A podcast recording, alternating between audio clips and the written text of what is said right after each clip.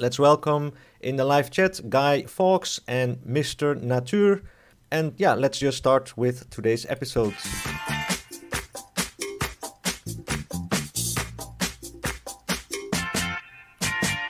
Quick look at the market today. Bitcoin price is 6,392 minus 0.2%.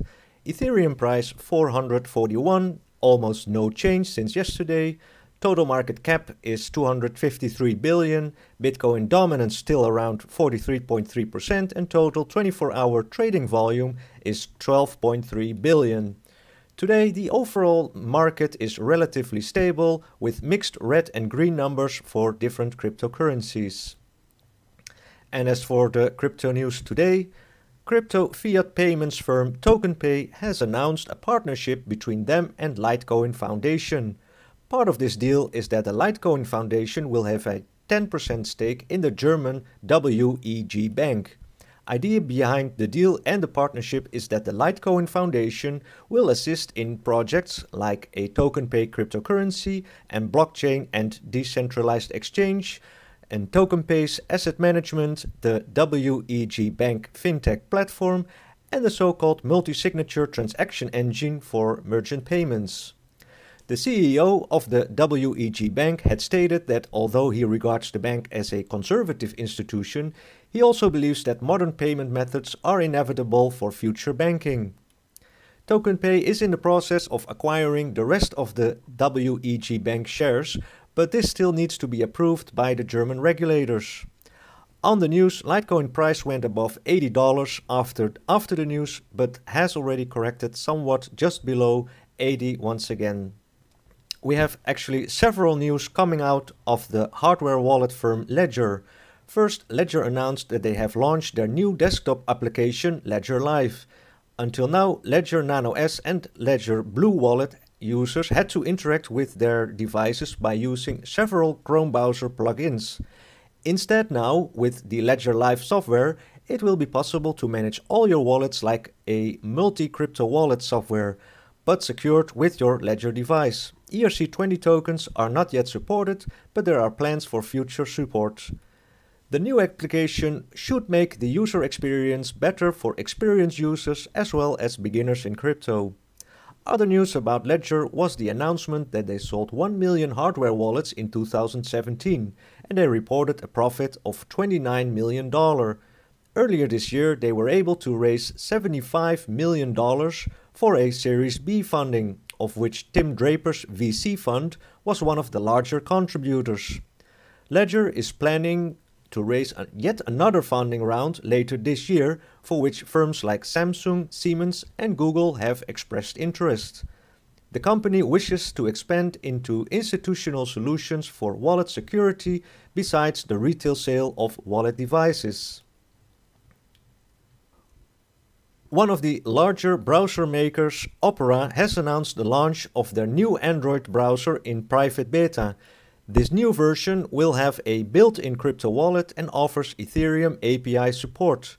The idea is that it will be much easier for users to interact with cryptocurrency networks, blockchains, and dApps. They can do so natively from within a simple, simple user-friendly browser interface without opening a new browser screen or using plugins. Opera stated that they are making their browser software ready for the decentralized Web 3.0. Another advantage of the Opera Android browser is the cryptocurrency miner protection included in their ad blocker option that is available since January. By the way, you can now also catch these crypto news flash episodes and other updates on our podcast channel via our channel anchor.fm.bitcoin for beginners, and we are also available on Spotify and Google Podcasts. Then an interesting revelation came from Sergey Brin on uh, and that's one of Google's co-founders and currently president of Google's parent company. Last Sunday, he told visitors of a blockchain summit in Morocco that he and his 10-year-old son are also mining Ethereum and that he is very impressed by various aspects of the technology and networks of cryptocurrencies and blockchain. Even though Google has been a lead innovator since Internet's early days of mass adoption, Sergey admits that Google itself might not be engaging enough in the crypto space as the company banned crypto ads since June this year, which has been highly criticized by crypto communities. Let's see if the Google's co-founder positive stance on crypto may change Google's ad policies. Ripple Company announced changes in their senior management. First is the appointment of a senior vice president of business and corporate development. For this position, Ripple hired Kahina Van Dyke. She has been a financial and payment par partnerships director for Facebook since 2016. The other announcement was that the well known Ripple chief cryptographer David Schwartz has been promoted to the position of chief technology officer. Despite the positive announcements about the Ripple personnel, the Ripple company also has to deal with at least two lawsuits that were filed against the company related to accusations of illegal securities offering of the XRP token that was issued and sold by Ripple. We talked about the issue earlier this week in BFB's Crypto's New Flash. Mobile phone manufacturer HTC, that announced to produce a blockchain based mobile phone earlier this year, has now announced they will launch the device by the end of 2018. The company is in dire need of having a new success product because HTC is facing declining sales as of recently.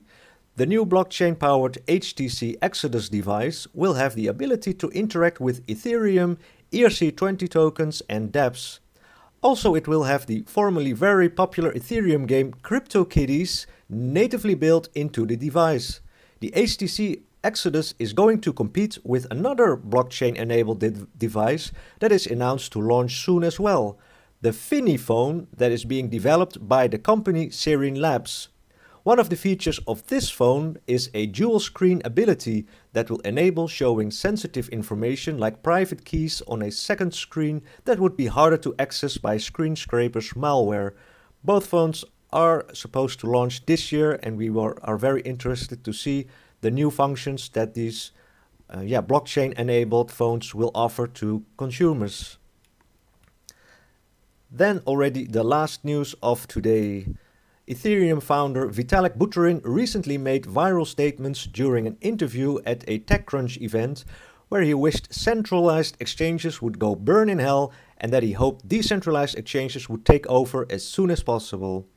He accused centralized exchanges to be greedy because of the 10 to 15 million dollar fees that projects have to pay to become listed on those exchanges. CEO of centralized exchange Binance, Changpeng Zhao, came in the defense on Twitter and said, quote, Let's not wish others to burn in hell. Let's have a bigger heart and appreciate the fact that we are part of an ecosystem, not independent projects. End quote. He pointed out that the crypto industry would probably be 10 times smaller than it is now if it weren't fiat exchanges and people are now mostly choosing for centralized exchanges over decentralized exchanges. This is clearly visible in daily trading volume on various exchanges.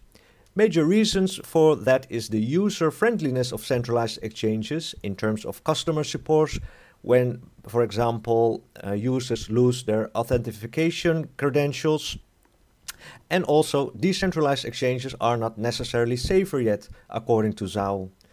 This seemed also demonstrated by the hack of Bancor earlier this week, which was supposed to be a decentralized exchange, but critics came out, among them Litecoin founder Charlie Lee, that believed Bancor wasn't even so decentralized because they were able to freeze funds while one of the key features of decentralization is that supposed to be censorship resistant.